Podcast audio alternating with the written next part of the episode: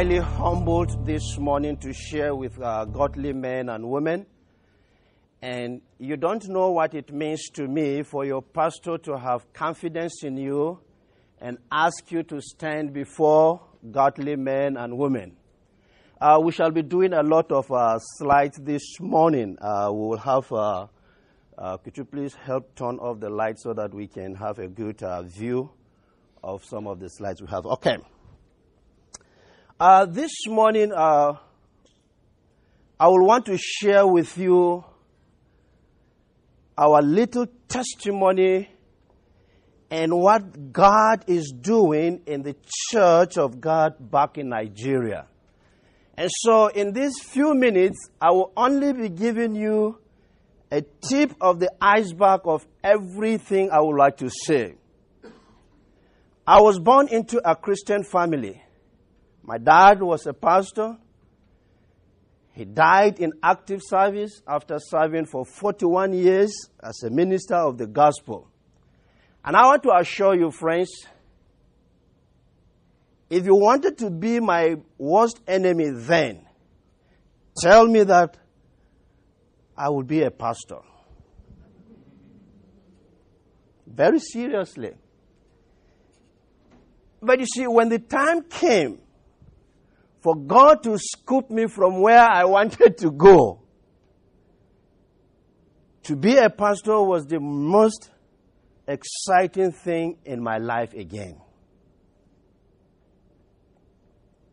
I've been in the ministry for the past 21 years now. And all of these years, God has been so faithful to me. I started the ministry as a single young man. A young woman stole my hand, and we are connected together for the past 19 years. And God, in His glory, in His majesty, in His grace, has blessed our union with the fruit of the womb.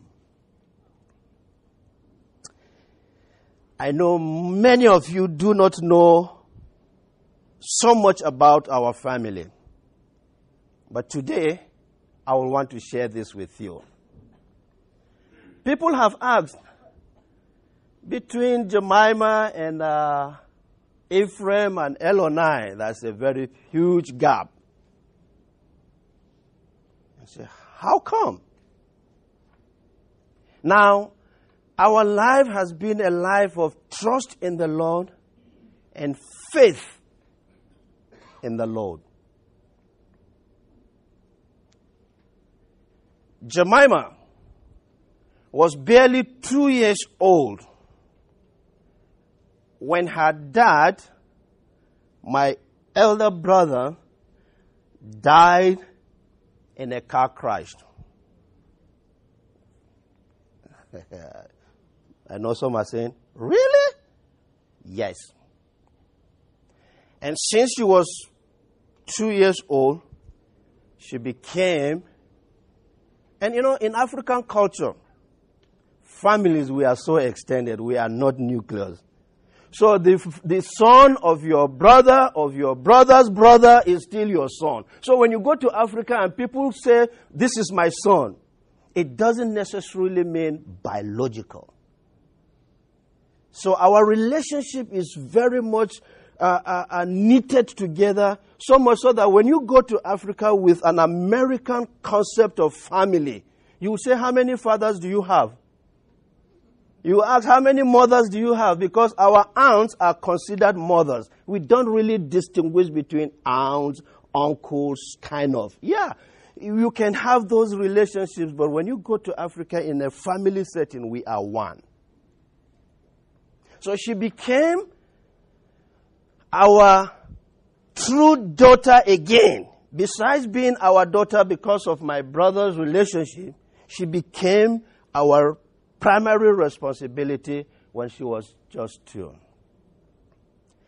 And God responded to our marriage after 11 years of constant prayers and looking up to God. And so when he came, we named him Ephraim because he is double fruitfulness. And when he came, we say, okay, we were so excited. We wanted another, isn't it? We wanted another one immediately. and again, God put a stop to allow us sing and to think and to appreciate him one more time. And when we have given up, Elionai came again. And the meaning of Elionai is that our face look unto God. That's the meaning of Elionai. And we also name him Brian. That's his second name. Brian. We named him after the man that we stayed in his home in Kentucky for two years. And in African culture, when you have a visitor when a woman is pregnant, if he is a noble person, if she is a virtuous woman, the expectation of the family is to have that child look, become like that noble person, like that virtuous woman. And so you will find in African context, I mean culture, names that are not even close to your culture. You can name a child after a very noble person with the expectation that the child will grow and become a noble person like that man or like that woman. And so Brian is a noble man in our side. And we name him in honor of him. So that's it a little bit about my uh, family. Justina was born into a Christian family, the first of seven. And I am the fifth of ten. And God bless my father as a pastor, like uh, Job, though the other side of Job is not part of my dad. He was not rich, but he was rich with seven boys and three girls. So that's just the one part of Job that my dad has. Today, we face death in Nigeria with a smile. And the word of God in James chapter 1 verse 1 to 4 says, James, a servant of God and of the Lord Jesus Christ, to the 12 tribes scattered among the nations. Greetings. Consider it pure joy, my brothers and sisters, whenever you face trials of many kinds because you know that the testing of your faith produces perseverance. Let perseverance finish its work so that you may be mature and complete, not lacking anything. You see, when we talk about persecution, the first thing that comes to our mind as human beings, and it is natural, there's nothing sinful about feeling the pains, the agony, and, and, and cry unto God. But you see, even in the midst of trials and temptation, God expects us to consider our trials with joy. The time you go through trials, it's not a pleasant experience. But it is the result when you come out of it triumphantly, that gives you the joy to go through it. I was sharing with some people this, this week. I said, look, anything good, anything good doesn't come easily. A student toils, burn the midnight uh, candle, some people will stay without even food. They struggle in school, but they don't quit. But the day they graduate, what happens? They are out of that unpleasant situation and they look with great expectation to have a job that will pay the bills that they never had when they were going through studying. Studying is not easy. It is hard. But you know that at the end of the tunnel of that dark journey, there is something greater than the short period of struggle in college that you go through. And it is exactly the same thing in our Christian life. It's just a short tunnel, but a brighter future, a very wide and unending joy. But there is just a short tunnel that you have to go through.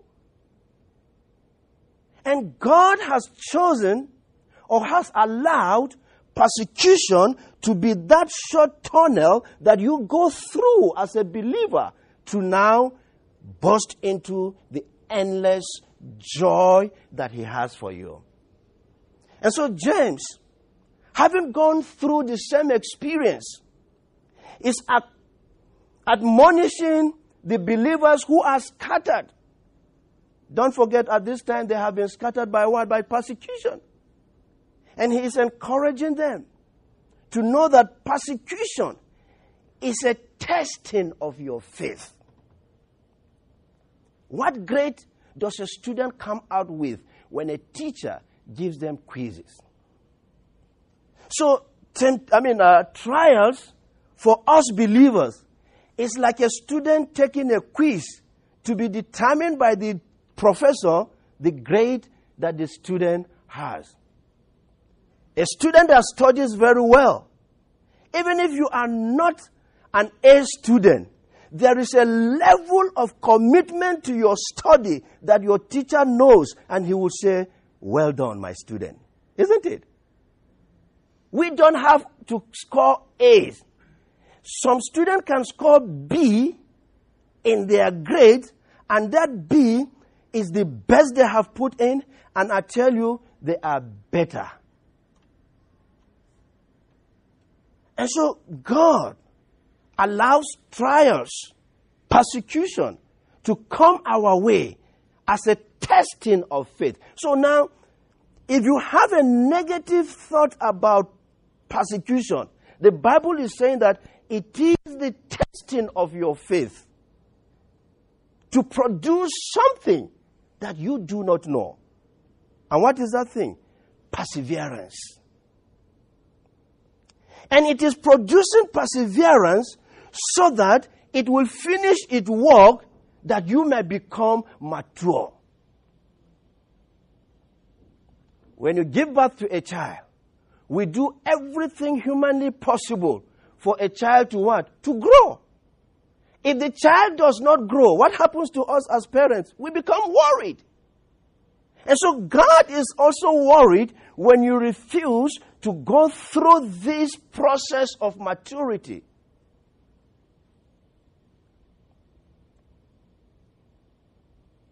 When you go to the grocery store, even the children has their own section. You go to Gerber section, it's not meant for adults like you. It's for them to grow to maturity like you. They can't grow to maturity until they have taken the right food meant for them. And by the time they grow to maturity, how many of us still go back to take Gerber food, uh, uh, uh, food? No. We have outgrown eating Gerber's food. And God prepares us in persecution so that we grow beyond grumbling and crying. And so when we come to maturity through persecution, friends, even when we face death, we face death with a smile.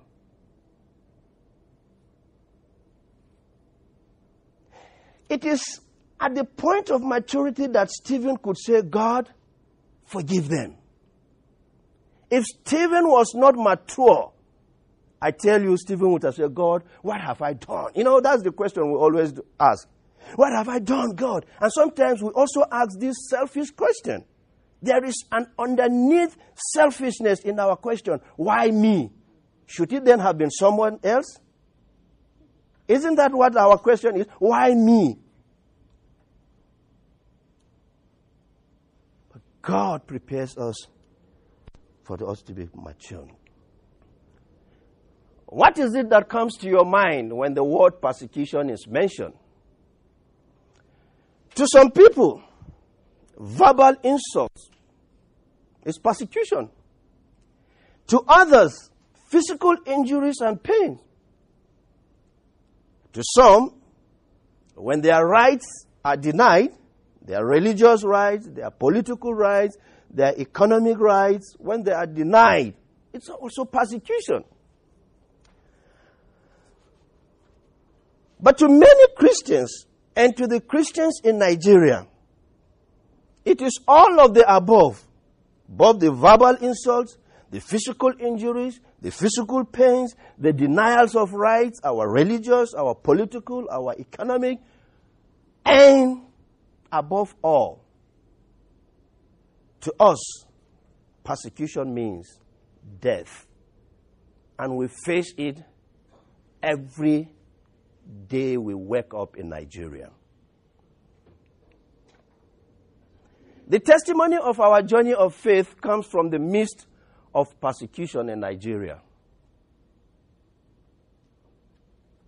You know, we don't exercise our faith from a comfort zone, it's from the midst of persecution.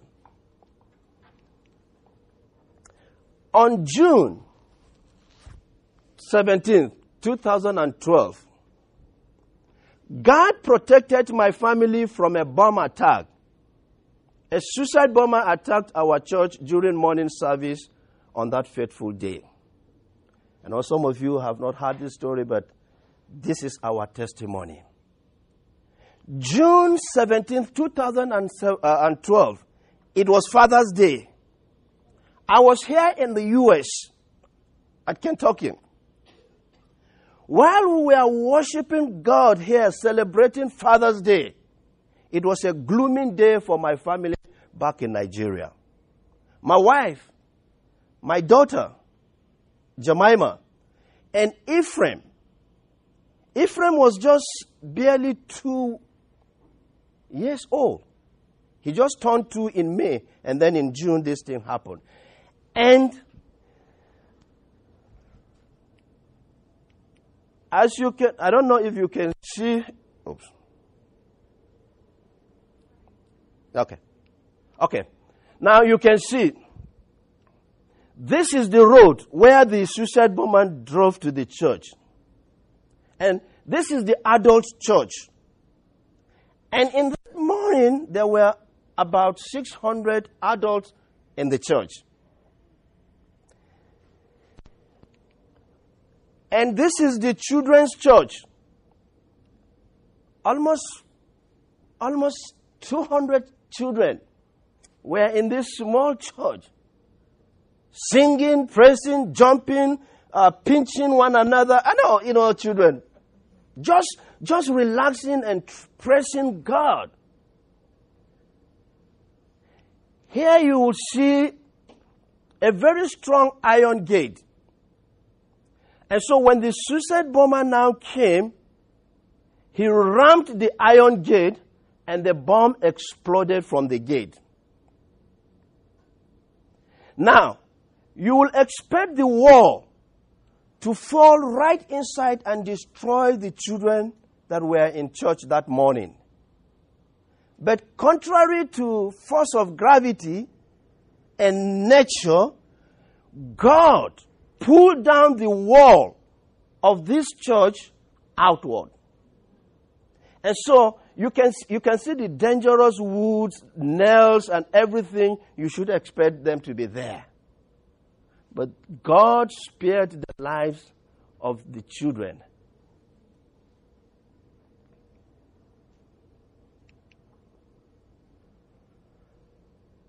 And like I said, I went back to Nigeria two weeks after the incident. So this is the small church of the children. God said, Surely they are my people, children who will be true to me. And so he became their savior. In all their distress, he too was distressed. And the angel of his presence saved them. In his love and mercy, he redeemed them. He lifted them up and carried them all the days of old, according to Isaiah 63, verse 8 to 9. That is the God that we serve. And we see the practical manifestation of God's protection in our lives every day. And that is why our faith is built. Sometimes we smile, we laugh. You would think we are rich. Yes, we are rich in Christ Jesus. We do not have the human resources that people put their trust in. We put our trust in the Lord, and I tell you, friends, we rejoice even in the midst of persecution. Psalm 43 says, I mean 46, 1 to 5 says, God is our refuge and strength, an ever present help in trouble. These passages are very real to us. They are not theories. You know, I used to tell my, my American friends, I said, you see, we both have different experiences and response to certain past, I mean, uh, uh, uh, scriptural verses. You know, when you talk of Psalm 23, says, The Lord is my shepherd, I shall not want. You know, He leadeth me to lie down in quiet. You know, the American, the American brothers enjoy and realize and resonate with the first three verses of that psalm. But when it comes to, even though I walk through the valley of the shadow of death, most Americans have never walked through the valley of the shadow of death. We resonate with this. And I said, you see, you guys, God have placed you in a position to enjoy and say with confidence the first three verses. And He has also put us in a position to enjoy the last three verses. That even though we walk through the valley of the shadow of death, we fear no evil, for His rod and His staff, they comfort us. We are not less I mean believers than you. You are not more believers than us. Every experience we have, God has a reason and a purpose and the grace that He has given us to stand. And so God will not judge me based on what He has not given me the ability to overcome. And that is why Paul said, For every trials and temptation, God has made what? An exit route for us. Even though we face trials and temptation, persecution, God is an ever present help to us. Now, this is the impact. You can see the children's church and the adult church. So, this is the impact of the bomb blast. And because of security, we always have burglary proof, very strong iron, burglary proofed iron that we protect the, the, the, our buildings. But as you can see, look at how strong these iron rods are, but they almost gave way of a bomb explosion some distance away from the church. Now, the intent of this suicide bomber, you know very well was to drive right inside the church, isn't it? And destroyed everybody. But just at the gate, God miraculously allowed the bomb to explode that he might show his people that he is with them.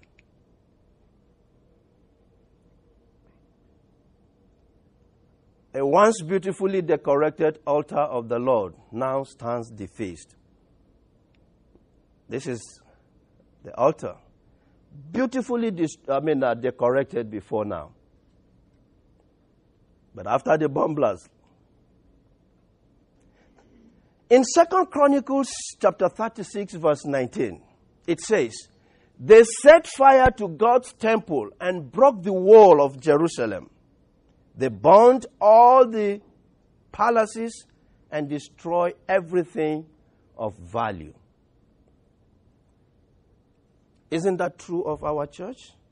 They destroyed everything of value Is it the instrument that we, you know, we in Africa, we love praising God with every, like the psalmist said, let the people praise God with cymbals, tambourine, everything, every musical instrument you can think of, both locally made and the one we purchase from the West. We enjoy them all in worshiping God. But they destroy them. And so when you read some passages in Scripture, you are like, does it really? It happened in the past, and our history and our testimony today is reminiscent of what has happened in the past.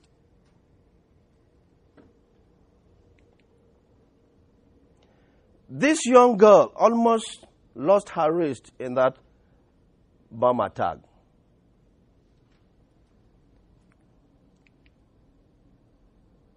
These beautiful children you see here were in the church the day the suicide bomber came to attack the church. So these beautiful children here that you see would have all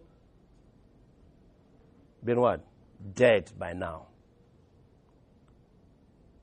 You see a brother and a sister in the church that day. Many families, these beautiful children would have died in that bomb attack. See. Now you can see the impact of the uh, uh, attack on the church. The ceiling, everything came down. The roof blown off. You can see the ray of light that entered. And you see one good thing with us that we, we those, these things build our faith the more. If it were in the US here, for security purpose, that very day the police would have condoned the area with yellow, isn't it? And it will take almost forever until this is built to the specification of the government and to human sense of security before somebody can come in. But I tell you, friends, the people went back the next Sunday to praise God. And this is the second Sunday. That was when, I mean, I, I went back to Nigeria and I fellowship with them to take these pictures.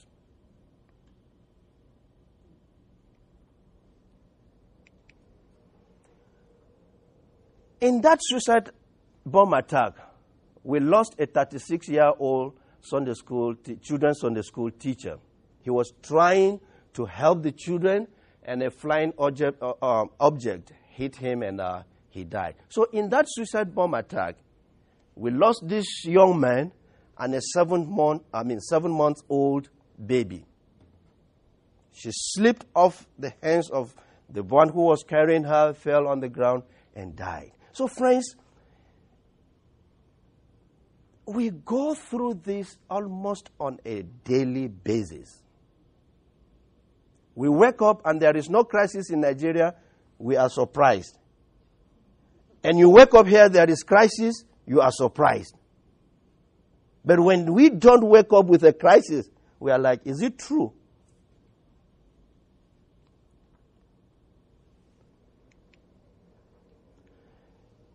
Boko Haram, as all of you, you know, most of you, when you hear Boko Haram, you didn't get to hear about Boko Haram until they adopted uh, abducted uh, 250 girls.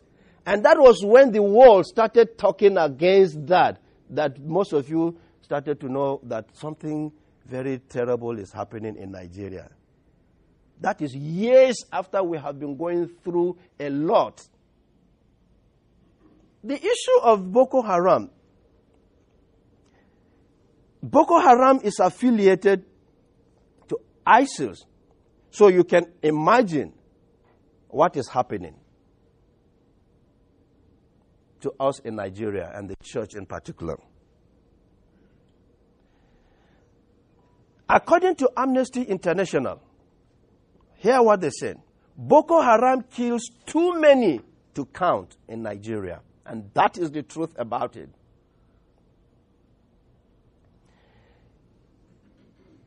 It is an Islamic terrorist group that has killed Christians and destroyed churches more than the casualties of the civil war that was fought in Nigeria from July 1967 to January 1970. During the civil war in Nigeria. In just few years of the existence of Boko Haram, statistics shows that they have killed many people, destroyed many churches and homes, put together a civil war of how many years from 67 to 70? How many years? Almost five years or so.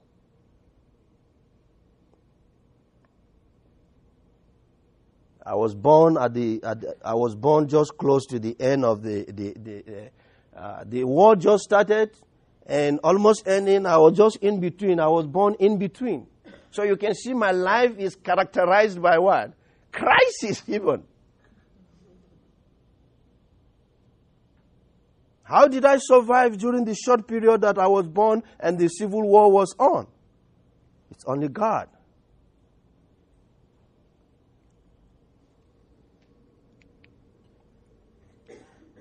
This is a sad experience of just one church out of thousands of churches around the world.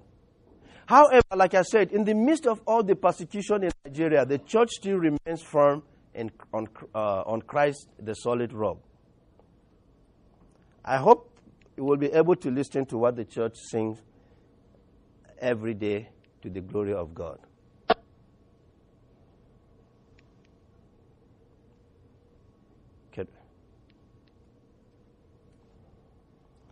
Can you have that play, please?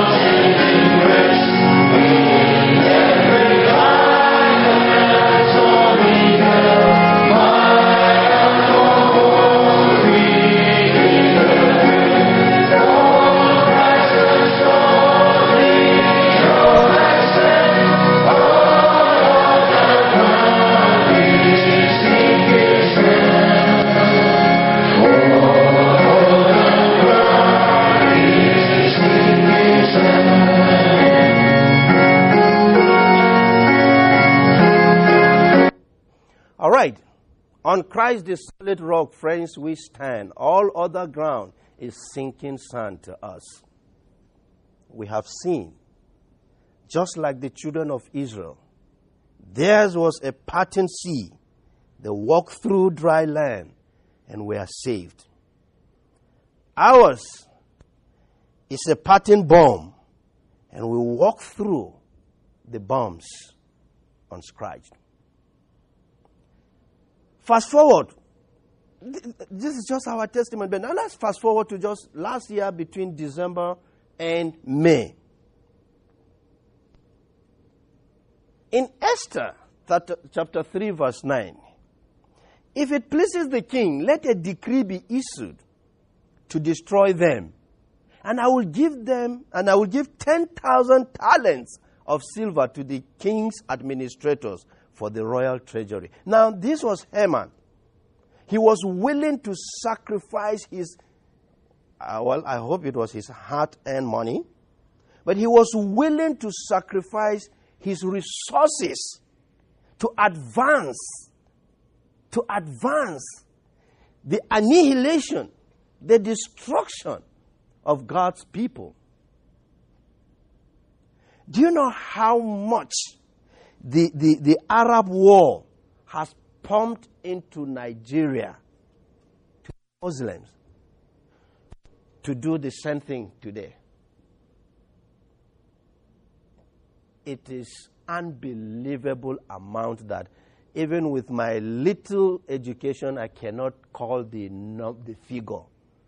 I'm not a man of figure. Maybe my brother uh, uh, uh, Cog, when he says the, Uh, uh, uh, the figure, he will be able to say what amount that is. Saudi Arabia? Is it Qatar? Is it all these Arab countries that have nothing meaningful to do with oil money, pumps money to the Islamization of Nigeria?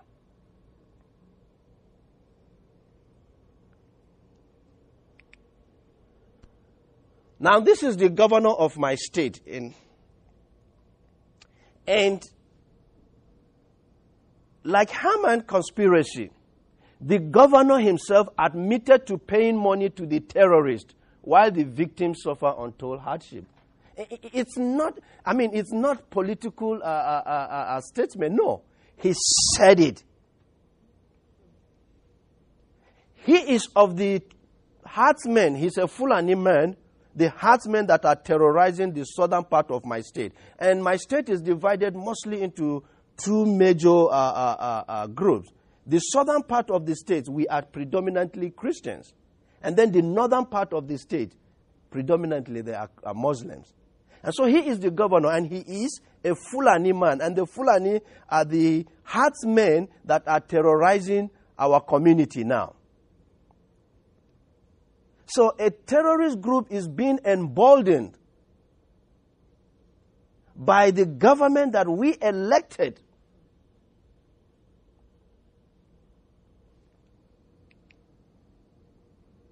He said, We've paid some Fulani to stop killings in southern Kaduna. Now, how, does it make sense that you now go to pay terrorists to stop killing their victims? And then the victims are left unarmed? And unprovided with even the little resources that they have toiled around, I mean, uh, uh, all their years that have been destroyed. You left them, and then you are emboldened. Does it really make sense? That is conspiracy.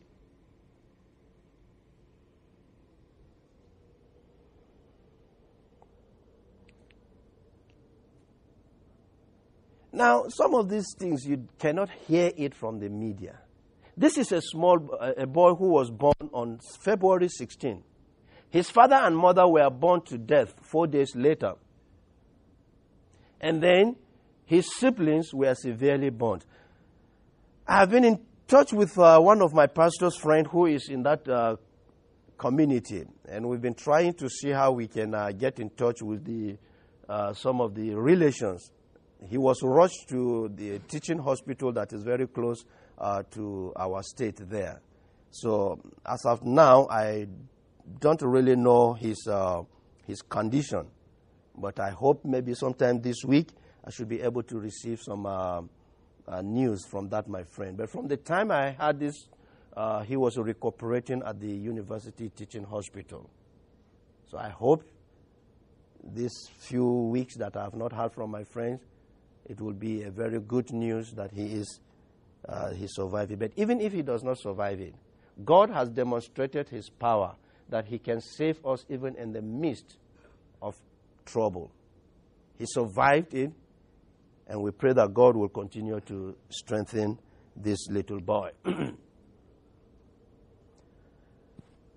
you see, you don't get to hear most and see this on the media.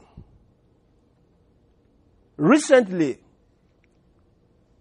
it's mass burial that our people. How do you go to bury people individually when you have people? I mean, many people killed in one day. So our people pre- previously, I mean, uh, recently, have been doing mass burial on people.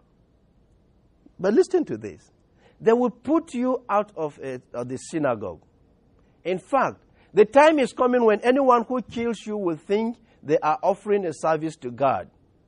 They will do such things because they have not known the Father or me. According to John 16, 2 to 3.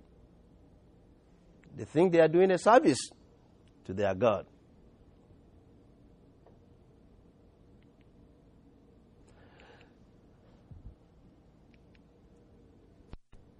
Homes and churches are bound with impunity.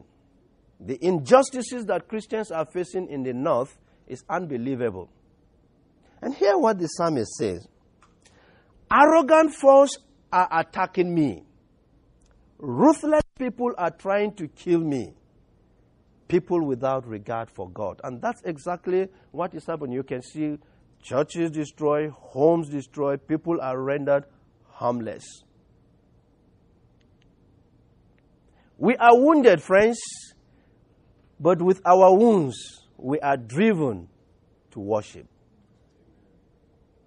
With our wounds, we are driven to worship. That is why Paul said in 1 Corinthians 12:10, that is why for Christ's sake I delight in weaknesses, in insults, in hardships, in persecutions, in difficulties. For when I am weak, the strength of the Lord is infused in my weakness, and my weakness gives way to the strength of the Lord. And that is why I am strong.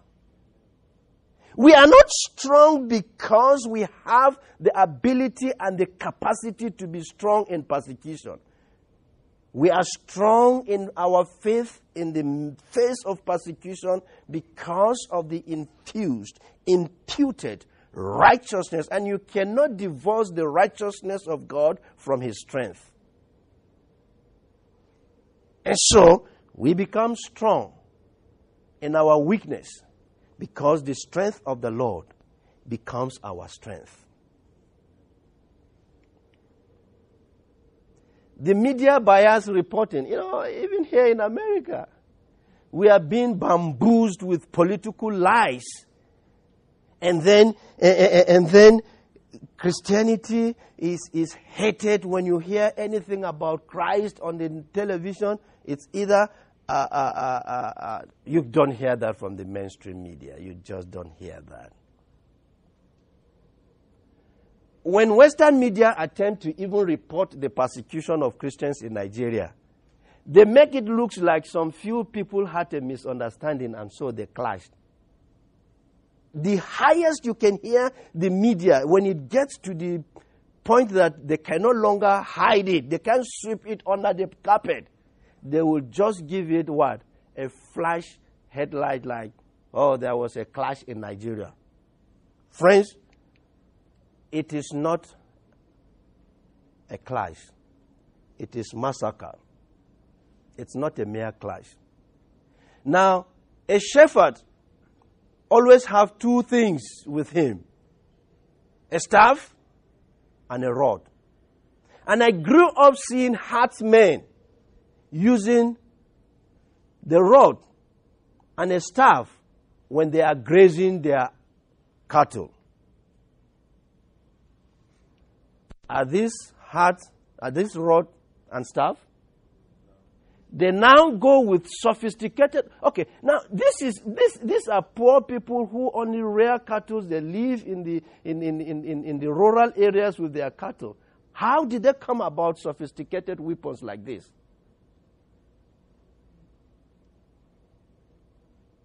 They destroy the farmlands. Our people are mainly only farm, I mean farmers. They depend on the little farm produce that they farm. And as I speak with you now, there is a great famine. Uh, I have some. I have some bundle of uh, statistics, and uh, I have communicated a lot of things that I've, I'm studying and I'm receiving from home. People are living in hunger. Hunger now is their number one. I mean, is there is another terrorist to them. You want to win a battle? Cut short the supply of food. And that's it.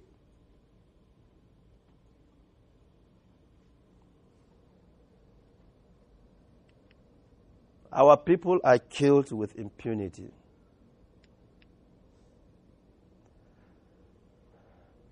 Look at what is happening to our churches they are destroyed to ground zero.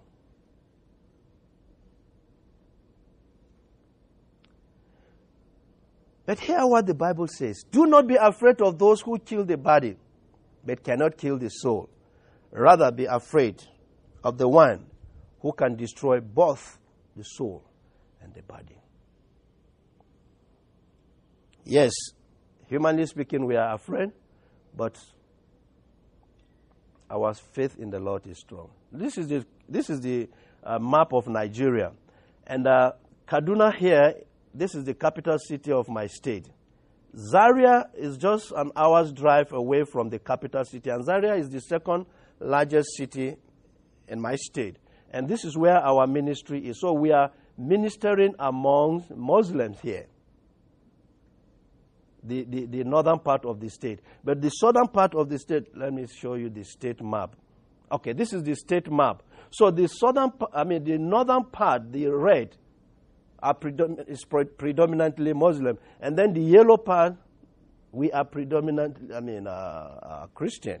So I am from this local government, the county you, uh, you call it counties here. Sorry, in uh, British we call them local government. You also understand them as local government. So this is where my local government is. And this is where the persecution, they want to capture this place because, oops, sorry. They want to capture my local government because Kafanchan is the largest city in the southern part. Come, they say, let us destroy them as a nation so that Israel's name is remembered no more. And that's the plan of them to destroy us in the northern part so that our name will be no more. But, friends, God is on our side. You can see the tears. These might just be the only surviving family members. A pastor friend went for a conference. He left on Friday to come back on Saturday so that uh, on Sunday he will preach. What happened? Only to come back that Sunday. On the Friday night he left for the conference, that Friday night, the terrorists attacked the village, destroyed his church, the home, his wife, and three kids. He is all by himself now. This is one of the biggest markets in Kafanchan destroyed. When the economy of the people is destroyed, what hope do they have? The numbers of widows are on the increase.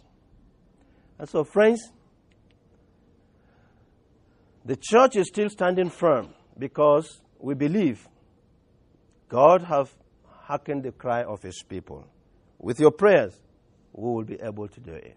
We stand firm because we know God has not despised or scorned the suffering of the afflicted.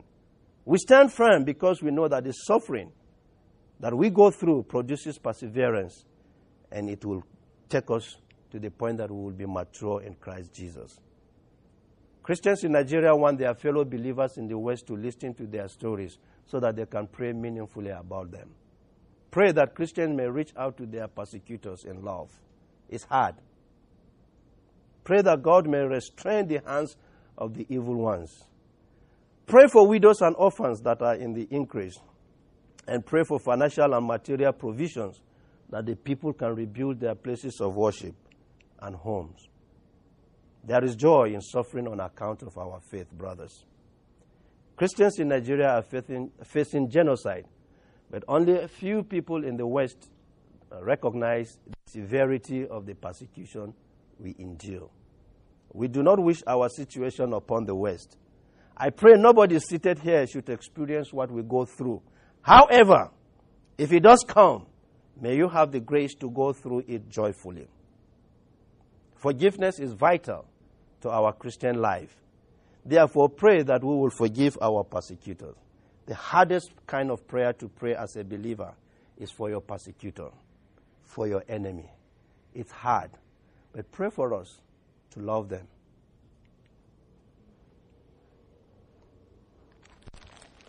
This was the Bible that our daughter Jemima went to the church on that fateful day. It has stains of blood that we keep as a reminder. Remember in Joshua chapter 4, when they crossed the Jordan, God asked them to pick 12 stones. They set the stones. He said, When your children ask you what happened, why these stones? Tell them the miracles of the Lord.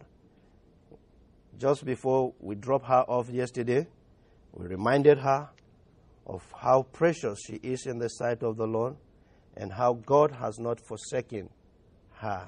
And we keep this as a remembrance. We hope, we hope she will share this with her children, how God has been faithful in delivering his people. We have a ministry. We will reach out to widows and orphans. It's a ministry we are trying to raise people that will be a supporter to us. Our heart bleeds for our widows and orphans back in Nigeria. Join us in prayers. And uh, I've shared with two of our brethren here.